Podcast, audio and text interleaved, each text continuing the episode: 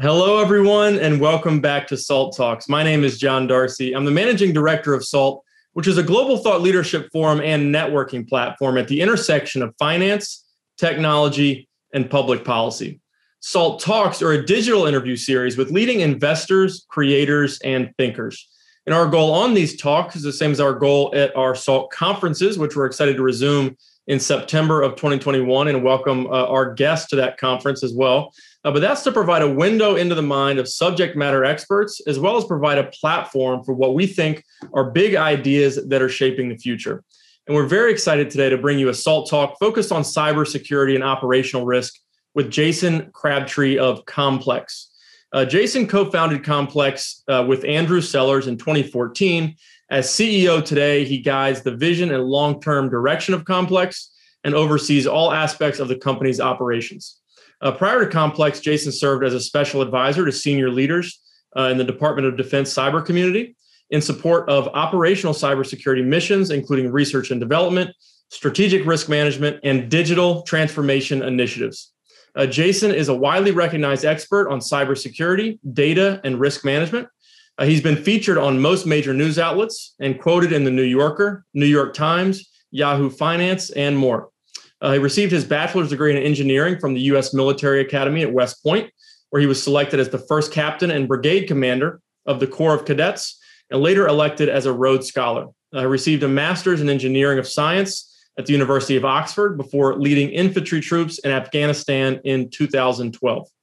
Hosting today's talk is somebody with not nearly the resume that Jason has. It's Anthony Scaramucci, who's the founder and managing partner of Skybridge Capital, which is a global alternative investment firm. Anthony did go to Harvard Law School, so we'll give him that, but it took him three tries to pass the bar. Uh, so that knocks him down a couple rungs. But uh, with that, I'll turn it over to Anthony for the interview. You see how he starts? Are you going to mention the fact that I got fired from the White House? I mean, you throw that in there once in a while too. You going to mention that? We're trying to forget that one. Jason, let's just put it this way, okay? I was a little cocky. I was out on Manhasset Bay water skiing when my friends were studying for the bar. It was my bad, okay? Let's move on, Darcy. Let's move on. Jason, it's a real pleasure to have you. You got this great story. Uh, you, you, you're, you're doing things that most people dream of. You went to West Point. You were in a war zone, fought for your country. Thank you for your service.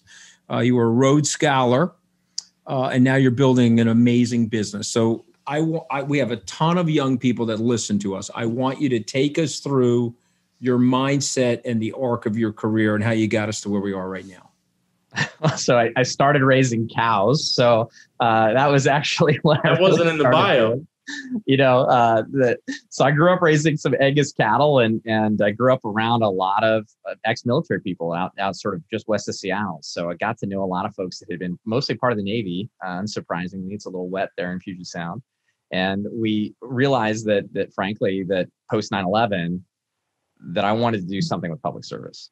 And when 9-11 happened he said you know if i if i'm not going to do this now then this isn't a serious thing for me. And i had an opportunity to get to know some west point graduates that i used to go mountain climbing with for fun. And they had this tremendous view on leadership. It was much more about enabling the people that worked for them and it was a little bit of the opposite of the Navy boomer commanders that I knew that were sort of in the area where there's nothing closer to God than a boomer commander that's underway. And so I ended up finding myself just really drawn to these people and, and decided to apply to the academy and was fortunate enough to get accepted. And, and that started a whole chain of unexpected events. Your service in Afghanistan was in 2012. And when did your service end? So I left the Army in late 2014 after working at Cyber Command for a few years. So at the time, Paul Nakasone, who now runs the NSA, he was a one star still. And so I worked for his boss, Lieutenant General Ed Cardon and Rhett Hernandez, which was awesome, great experience for me to just be able to kind of see the whole of government capabilities in this space, what we were doing, and frankly, figuring out how the government was trying to sit alongside what was happening in the private sector you know, I, I got to uh, Afghanistan on a troop support mission in January of 2015. And so I met with G- General Campbell and his staff in Kabul, and they took me into their cyber command center. They showed, they had actually the Australian uh, Army in there with them as well. They were showing us uh, the drones that were up in the air. At that point, I mean, it's declassified now, they were in the process of de- disrupting a terrorist camp which was in the Kandahar region. They ultimately went in there with the I, I, Afghani special forces, uh, uh, wiped out 180 uh, terrorists, took all their laptops and so forth. And then we met with the Cyber Command people to discuss how they were going to unbundle those laptops to find treasure troves of information related to potential terrorism in the West. Is that sort of the stuff that you were doing, Jason? So I was an infantry officer. So after I finished graduate school at Oxford, I came back, went to Ranger School, went to infantry school, and then went to uh, out to Fort Lewis, and then across to Kandahar. Actually, so probably not that not that far from where you were, and uh, right at the tip of the Horn of Panjwai in the Arghandab River Valley. And so I spent time down there with a really great group of soldiers. And uh, as you noted, right, a big part of getting advantage in Afghanistan was trying to figure out how you could suck out enough information to have an intelligence driven mission could you be focused about what we were trying to do so we were we were constantly dealing with the the bags of stuff that would come back from some of the different types of of raids or other things and could you figure out quickly what was there so you could get ahead of where the enemy was planning in their own cycle and so so cyber command is wickedly important for the American military. It's wickedly important for the defense of the United States. And we are at war right now. At least that's my opinion. I'd like to get your reaction to that. We're in an information war. Uh, the war is uh, uh, hacking, ransomware, uh, disinformation that's being flooded onto the internet. Uh, tell us about uh, your business. Tell us about where we are in the world related to ransomware and tell us your business model, Jason. Yeah, so I think when you start to look at, at where we are as a country, we're sort of experiencing two kinds of things. We're experiencing all the information operation stuff. That's all the disinformation capability. That's all the manipulation of social media and how can you get people to behave differently. And then we're experiencing all of the actual attacks you're seeing in the news right now, which are much more about getting paid and most of those are, are these criminal organizations that are out there harvesting American and global companies. And they're harvesting vulnerable businesses that have money and they can shut them down and hold them hostage. And that's a really attractive thing to do if you know how to get paid for it. And the, the entry price, the ticket price for that to join that ecosystem is pretty low. And it's gotten a lot lower over the last decade because so many of the tools and techniques to actually go out and find vulnerable businesses and hold them hostage are, are just widely available. And so QOMPLX, you started it out of your garage, which is a classic American story. You know, I absolutely love that. Uh, we started Skybridge out of like a little tiny office, and you're going public via SPAC. Take us through that journey, Jason. Take us through yeah. Well, so when Andrew and I were still in the service, we worked on a lot of these core defense issues. Right? How do you be able to see not just the perimeter of these networks, but what's happening inside? And that's a big part of the story about why cyber attacks just continue to grow. The reality is that most businesses and government agencies, and you saw this not just in ransomware attacks, but remember, Department of Justice, Department of Treasury, owned end to end, right? The keys to the kingdom held by Russian nationals. That's just this last year. Those capabilities were really about taking over the center of these networks because they look like a, a raw egg. They got this real thin crust and inside, it's just a big gooey middle, and you can kind of go wherever you want after you get in. And so we left in 2014 because we realized that some of the most important things that we were lacking that private sector didn't have, public sector didn't have, was all about could you actually make that big gooey middle more difficult? And could you identify the cracks on the outside of that network fast enough and quick enough that you could find them and patch them up before bad guys found them? And I think what you've seen is the answer is we haven't done very well in that as an industry. And QOMPLX is doing that for some of the world's largest companies and government agencies as we really try and change the the power imbalance and you know put the blue guys back on the right side of history here. Oh, I, I, I love it. I want to take it to the very human level. What can individual executives and regular people do to keep themselves safer? Well, I think part of this comes down to the basics, right? Everybody wants to go talk about magic pixie dust, AI, sparkle stuff, and they haven't gone back and done the basics and say, do I even know what's on my network? If you're a corporation, do I actually know what kinds of privileges, what, what are people allowed to access? That's one part of it. But for just a common person, you know, don't reuse your passwords all over the internet, right? Go get a password manager. It's cheap, it's easy. There's some even some free ones that are out there. It'll help you use a unique password on every site. And that's part of why you see a lot of folks get harvested and lose their social media accounts or lose their email accounts. It's because they're reusing passwords all over the place. Next thing is turn on multi-factor authentication. Right? Multi-factor authentication ought to be enabled everywhere. It's not going to stop everything, but it's definitely going to make it harder. It makes it more likely that someone has to target you. Next one is back up your stuff. You know, whether you're a small business or whether you're an individual, a lot of people don't actually back up their things or ever even know how to restore from a backup. And that stuff's not sexy to talk about, but it's actually what helps people get going. And after that, it's all about visibility. And, and for corporations, are you looking for these things fast enough so you can identify where people screw up and put stuff on the internet that shouldn't have been there? Or you can identify when people are in your network. You actually have to look for it. You can't bury your head in the sand and then say, oh my God, we're so surprised. You know, somebody was in here trying to get the money out of the bank. There's, you know, there's gambling in the casino, you know, heaven forbid. I, you know, I'm I, am i am always worried about this stuff, and I'm fascinated about your view uh, are there too many companies offering cybersecurity services and technology? I see more and more announcements, and there are big transactions, public and private, all the time right now. What's your thoughts on that? Yeah, I think you know cybersecurity is going to go through a real consolidation.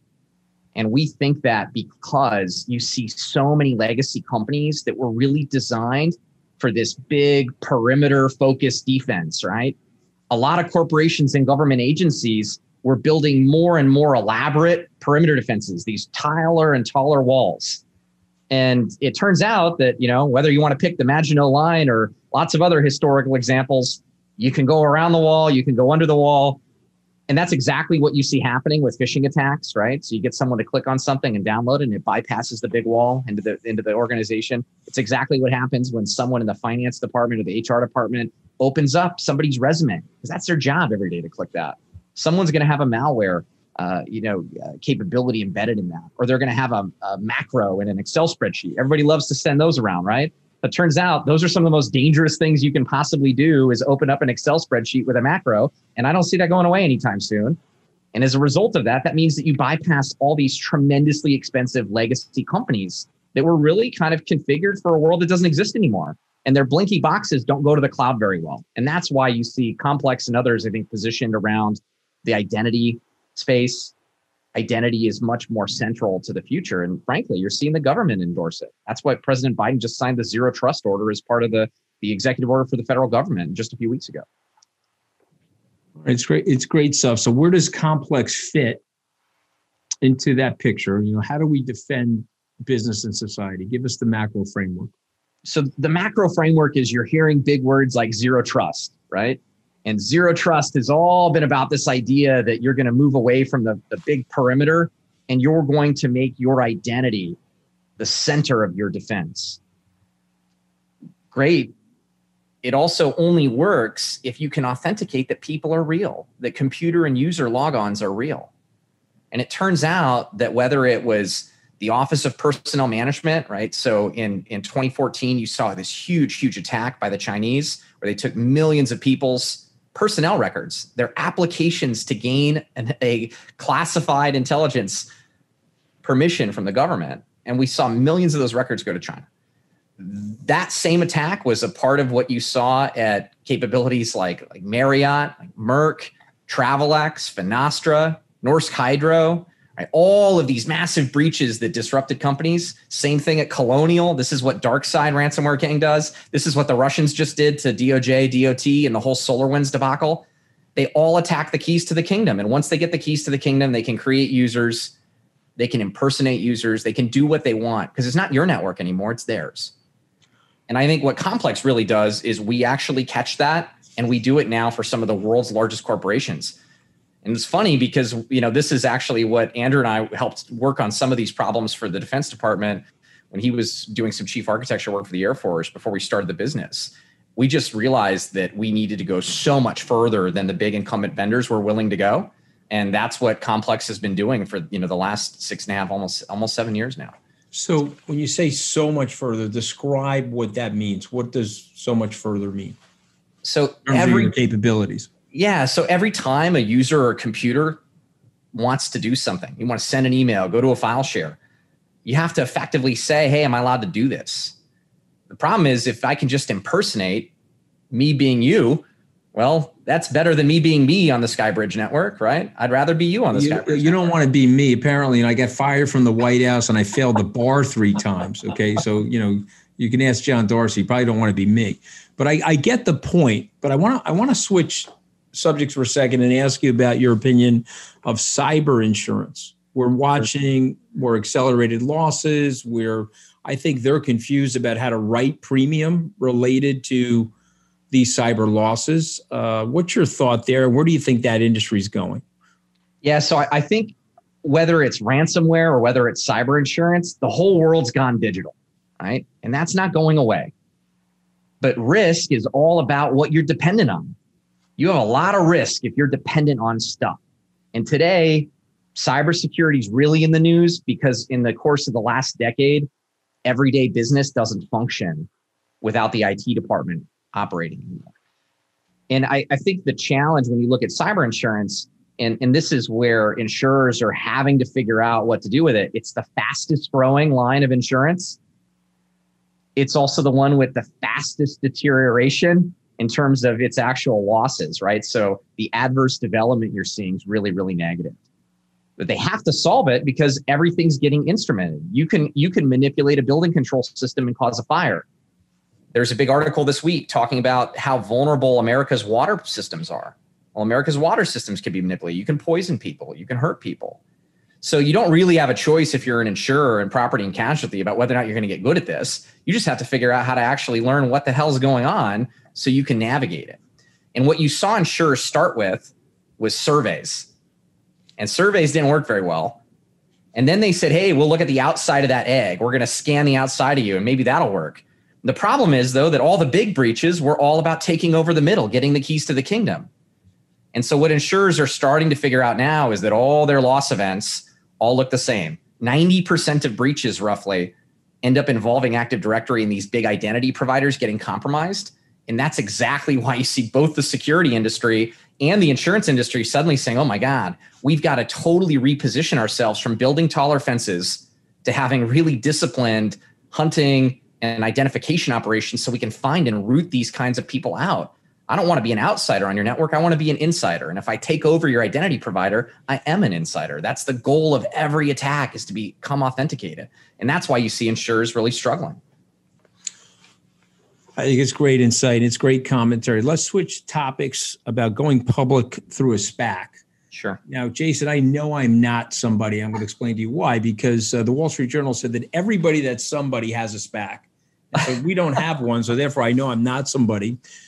Uh, but you have a SPAC, uh, and you you went public in that methodology rather than through a traditional IPO. Explain why. SPACs are obviously very popular. Why did QOMPLX choose that path? And then obviously, uh, you know, can you hang with the big companies who are making moves in the space through that structure? Yeah, well, I, I, think it's a really fair question, right? The SPAC market is certainly widely debated. I think the reality is for companies like QOMPLX, and you know, we are, are, are a real business, right? So our, our pro forma business, we, we bought a, a partner as part of this as well. Our pro forma business did 96 million in revenue last year. So we're not one of the folks that are, I'll call it in the totally speculative bucket. I think we're, you know, we're building a real company, we're driving real revenue, we work with real partners, we have long relationships with them. But we also really wanted to partner with long-term kinds of investors and institutions that we know are committed to cybersecurity and, and this broader digital transformation as part of the future. I think QOMPLX is really tied in to this idea that you're going to want to watch the things you care about. You're going to want to see how healthy they are. You're going to want to see how they're interacting over time. And you're going to want to simulate a lot of different futures for them so you can figure out how to make better decisions. That's really what risk management is. Can you identify something that's going to get you hurt or is going to be a great opportunity? And can you figure out how to maximize the likelihood of avoiding the bad spots and getting the good spots? And for us, a SPAC vehicle, and and you know, for us, we partnered with Tailwind and Bill Foley. You know, Cannae Holdings is our largest shareholder going into the transaction, the largest shareholder coming out of it. It was really just about building our company and making incremental improvements to the capabilities we provided to clients. We could have done it privately.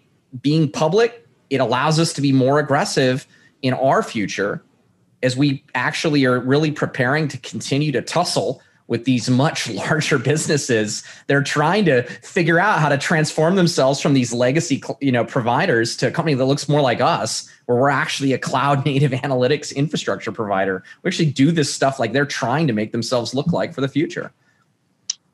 Well listen i i i think it's awesome. I don't want to take all the questions because we have the very elegant and intellectual john darcy on deck here. Uh, but i want to ask this uh, macro question. You went from West Point to Cyber Command to taking your company public. After you ring that bell, uh, what's next? And when do you sleep? And how do you sleep? Do you sleep upside down? I mean, what are, you, what are your secrets, Jason? Well, I, I think you know we're very just focused on how to go build the business, but I'm looking forward to getting some time back out in, in Montana with some family and and frankly, you know, getting an opportunity to just take a breather and and uh, spend some time with my little girl, my dog, and my wife. So that's that's definitely coming up for us. But I think for me, going through this whole process of, of going through the public listing process through SPAC has certainly been a great learning experience, but it's just really confirmed for us why I think a lot of great companies are going to continue to go through a SPAC listing process where they can partner with really good sponsors and, and frankly engage with a lot of great investors. We had some great folks come into our pipe and I'm, I'm excited about what that means for our future. Well, I'm super excited for you. It's an it's an amazing thing that you've done. Uh, congratulations on the company. I'll turn it over to John uh, for some remaining questions, uh, but I'm looking forward to meeting you in person.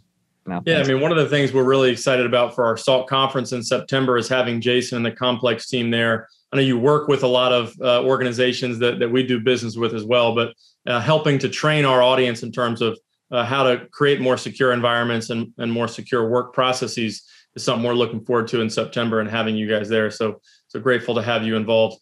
But we were joking before we went live as we were setting up our cameras, uh, you know, about whether you had your you know tape over your webcam or things that that you can do individually to maintain individual cybersecurity. What are steps if I'm an individual uh, looking to just create a more secure environment in my life? What are steps that you would recommend? Well, I, I, think the reality is that people just need to be aware that everybody's a target, right? And especially when it comes to small businesses, a lot of the folks that really get hurt by a lot of the ransomware groups in particular are small companies. And you see that when they take on, you know, your local school district, uh, right? Ryuk is really famous for actually stealing your financial information. And when you say you don't have money for ransom, they'll give you back your bank statement, show you how much money you had, so that they they they like that kind of stuff because it engenders right. the right kind of response. So I think if you know that you're a target, and then you start to think, hey, I don't want to walk down that dark alley. I want to think a little bit more carefully about how it is that I'm positioned. Right? Password managers, multi-factor, backups. Uh, make sure that you're actually configuring your stuff to be secure. Don't just enable everything. You're going to be much better off. Yep. You, I understand, are in the early processes of writing a book about how sort of the democratization of technology is going to impact cybersecurity going forward, uh, and and that you know covers a lot of different areas. But what what exactly does that mean? How does this democratization we've seen uh, in the technology world uh, impact how we need to look at security and operational risk? Well, I think the key thing just goes back to some really simple precepts, right? Risk is a consequence of dependence. If you get really dependent on something, you probably want to think a lot more about what happens if it goes away. And a lot of organizations that get themselves in a lot of trouble don't take the time to say, hey, how do I fall back from my primary mode to my alternate mode to some sort of contingency or emergency plan? And I think for whether it's your personal life, right? If your phone goes dead, do you have a map? Right. Those types of simple types of, of, of relationships with technology in our life are becoming more important. And you see this when you see the internet outages, you see ransomware attacks, you see this just very complex digital supply chain that's emerging.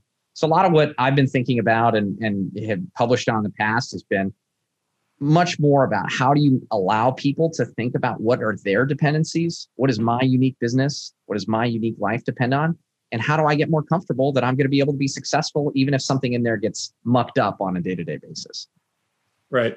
And you know, energy is an area that you've covered a lot in the past. You know, you wrote a book in 2015 called Driven by Demand: How Energy Gets Its Power which we would highly recommend. And obviously, we saw the Colonial Pipeline situation recently, um, and and uh, there's a lot of implications of a move towards more smart infrastructure uh, that's more plugged in, but with that comes more risk. What does the global energy future look like, uh, and how do we optimize it from the current system? Well, I think one of the key things when you talk about energy, and it doesn't matter if you're talking about the power system challenges you're seeing in ERCOT that have been, you know, in Texas over this this last year that have been very visible and in the national eye, uh, or if you're thinking about resource mix changes because of climate concerns and, and the shift away from coal and fossil fuels, it turns out that you have to think about how do you coordinate this stuff, right? Electricity moves at the speed of light. So you have to balance the inputs and the outputs constantly. And that requires a lot of information technology because you have to coordinate a lot of different people that make energy and consume energy. So if you're able to do that, you can do a much better job of having a much more efficient and flexible future. But wind farms and all these other variable power sources, they're both variable and uncertain. And so I think no different than when you're talking about dealing with variability and uncertainty in financial markets or dealing with it in your own life, those are two words you really have to watch out for. And it means that you have to think carefully about how you do your own planning. And you, again, you have to think what happens if this thing isn't available when I need it. A nuclear power plant, you pretty much know it's going to be there, right? When you're thinking about being dependent on, on wind and others, it's not that those aren't very valuable. They are, uh, but you know you have to coordinate them as part of a whole system. And that whole system's design is a big part of our future. Let's talk more about China for a minute. So, the US government, in one of the first big bipartisan pieces of legislation that we've seen in a long time, just passed a $250 billion bill that'll uh, be deployed over five years to build up sort of our uh, manufacturing infrastructure and our high tech infrastructure as specifically an answer to China, you know, their dominance uh, on chip making and, and other resources like that. You know, there was a great uh, podcast from the Daily recently about Apple and decisions it's made, you know, in order to do business in China uh, that potentially come with some risk. Telecommunications infrastructure, Huawei, there's been all the controversy around 5G and, and whether or not the US is doing enough to invest in that infrastructure or ceding that territory to China.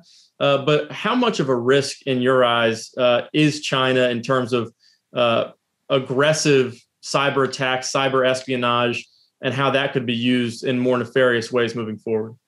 Yeah, so listen, I think it's it's widely acknowledged that Russia, China, North Korea, Iran are some of the most sort of belligerent entities, we'll call them, in terms of thinking about global cybersecurity and, and what that means. I think it's important to remember, though, that, that China historically has been much more around intellectual property theft and data theft for espionage and intelligence purposes. And that's been different than, uh, I'll call it some of the moonlighting and some of the toleration of large scale criminal organizations that you've seen in, in Russia or parts of the supply chain for those criminal enterprises that are in, in largely in parts of the former sort of Soviet Union. And so I, I think China is, is important as well in the sense that if you look at some of the major recent attacks, right after SolarWinds, there was actually a, a series of events around some some VPN legacy VPN providers, so sort of perimeter back to that that firewall kind of edge perimeter device space. But when China got burned on one of its ops, it actually effectively let everyone have access, right? So it it, it Russia's sort of uh, imposed a different way of thinking about being very stealthy and a little bit more targeted. China has sort of burned down its operations by kind of saying it's a free for all and hiding in the noise. So it's going to be important for us to be honest about how to deal with these folks in different ways. And China's mostly still focused on on pilfering secrets that can be used elsewhere. Right. You know, there's there's certain cyber attacks, including the recent one uh, of the U.S. government that we believe came from Russian sources that we sort of stumbled into, and they might have been in those systems for longer uh, than we would like to think they were. Uh, but it led me to a, a, thought and a question around how many or what percentage of cyber attacks do we discover? And how many just continue to live inside some of our systems in a more uh, you know surreptitious type of way? Uh, but but in terms of our ability to discover and detect cyber attacks and espionage you know is there a percentage that you think about in terms of how many we actually know about? Well i think part of why you're seeing more reporting is you're you're actually seeing more organizations know they're breached right? Right which uh, i guess is a positive thing right well, I think understanding the scope of the problem is really important. And I think you're going to see more movement towards mandatory breach disclosure for public policy reasons as well. And I think you're seeing even some proposals this week from Senator Warner uh, and, and uh, others that are that are sort of driving us that direction. And, and part of that is that a lot of organizations haven't shared that they've been breached because they didn't have a mandatory reporting requirement. So right. even when people think about how big the JBS uh, or Colonial ransomware were, and those were you know 4.4 million for for Colonial, you know uh, roughly 11 for JBS, right? CNA Financial, big insurer in Cincinnati, 40 million dollar ransomware this year. So there's real money out there that sort of started to go into these criminal enterprises, and it's hundreds of millions of dollars this year alone, and it's driving you know continued escalation of capabilities, and it's driving a lot more people to get into that space. So you've got to see more aggressive prosecution, but we've also just got to make ourselves less of a target. It, you know, right now we've got a target on our back. We live in a glass house, and we look like something that's really easy to rip off, and that's part of why you see them doing it. Right how closely have you studied you know cryptocurrencies blockchains uh, how those are enabling this this rise in ransomware and attacks obviously the colonial pipeline situation the ransom was paid in bitcoin but the government was actually able to uh, recover right. portions of that bribe do you think that you know crypto is is creating this rise uh, in ransomware attacks or do you think it's just something that people are using it as an alternative to other systems they've always used in the past uh, for ransoms? Well, I think certainly crypto is one of the contributing factors that's helped make it easier to move vast amounts of money in at least pseudo attributable formats across national boundaries right it's certainly easier to get money around the world using cryptocurrencies or nfts or other things than it is to get swift transfers you know through a process and laundered as an example so it's certainly an element but it's definitely not driving uh, you know all of ransomware. I don't think it's fair to say that cryptocurrency is causing ransomware or causing crime. Right? If a bank leaves a bunch of hundred dollar bills in the middle of the lobby and with a sign that says "Don't take, pretty please," you know we don't we don't say oh it's you know fundamentally uh, you know the the problem is that we make money right um, and and I think that's exactly why you see us call for two things. You need to see more stuff like what Lisa Monaco is doing, what John Carlin and others are doing in Department of Justice going after and imposing cost and consequence on criminal organizations. So we should prosecute them. But we also actually have to acknowledge that a lot of global corporates and a lot of American businesses, large and small, are making it really easy. They're leaving stacks of Benjamins in the lobby and then they're they're upset that there's gambling in the casino. They're upset that somebody's going to try and take them. And we've got to actually harden our defenses and not be surprised that criminal organizations are going to try and get paid. Right. Yeah. And, and we're hopeful that Lisa Monaco is going to join us at SALT in September, actually, which uh, will probably put her just before uh, the panel that you speak on, um, you know, because she's obviously tackling a lot of the cybersecurity uh, issues within the administration, Deputy Attorney General, for those who aren't aware. Last question I have for you, and it's more around warfare. You know, you you obviously now are focused on uh, more on the business community, but you spent time in the military. What big threats keep you up at night uh, when you think from a cyber perspective? perspective or even other perspectives and what does the future of warfare look like there's some startups anduril is one that just got saw I've got a series d round. They're raising a lot of money to, to tackle the future of, of warfare with drones and cyber and all kinds of stuff. But what are the threats that keep you up and what does the future of warfare look like? Yeah, so I, I, think when you think about challenges that we're going to face in the future, and in some ways this ties back into Anthony's earlier question, how do you deal with securing the integrity of the information that your people, your trusted sources give you, your financials, your operations, things that you believe to be true because you sensed them, you measured them, you stored them, you moved them. And how do you also reconcile that with a world where you've got lots of people walking around with a, a you know, a, what would have been in the 1980s a supercomputer, right? You know, your the iPhones, the Android phones, They've got everything from you know cameras to microphones to other kinds of sensors on them, and, and they're tremendously powerful. And now you can take that information where there's a shred of truth, and you can use a lot of different AI tools to manipulate that in really convincing ways and to amplify those signals.